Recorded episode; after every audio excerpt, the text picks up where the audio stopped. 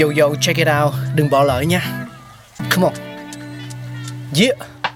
Thankful we got con người sáng tạo mà sống dồi dào tình tuổi trời sao vương cao là tích tắp phát minh đầy ắp xây đắp tương lai có một không hai nhưng liệu có ai còn nhớ dùng Xin được gửi lòng biết ơn vô hạn đến những con người không ngừng sáng tạo, mang đến những phát minh mới thay đổi cuộc sống. Thankful we got.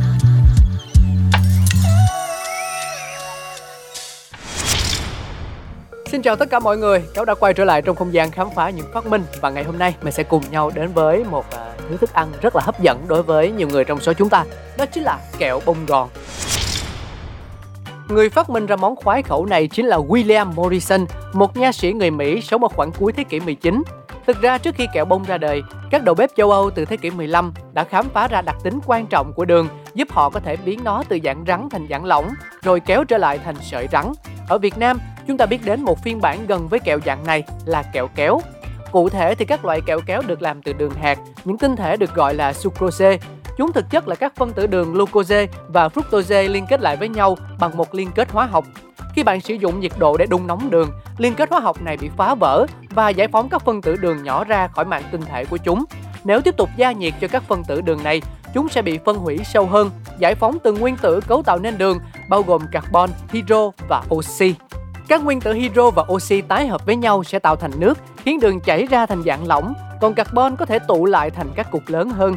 Nếu tiếp tục đun tới khi nước bay hơi, carbon bắt đầu cháy và bạn sẽ thấy than xuất hiện. Thế nhưng, nếu bạn chỉ đun đường đến độ chúng hóa lỏng và hãm ngọn lửa lại, bạn có thể kéo chúng ra thành dạng sợi. Các đầu bếp ở Venice thế kỷ 15 đã dùng những chiếc nĩa của họ nhúng vào hỗn hợp đường chảy ra và kéo nhanh tay để tạo thành các sợi đường có thể dùng để trang trí các món ngọt.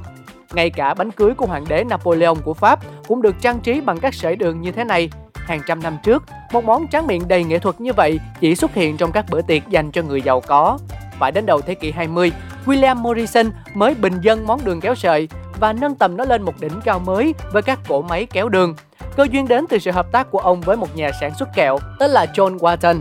Từ năm 1899, họ đã cải tiến được một số loại máy làm kẹo và bắt đầu làm việc trên một cỗ máy kéo đường thành sợi thay cho các đầu bếp làm nó thủ công.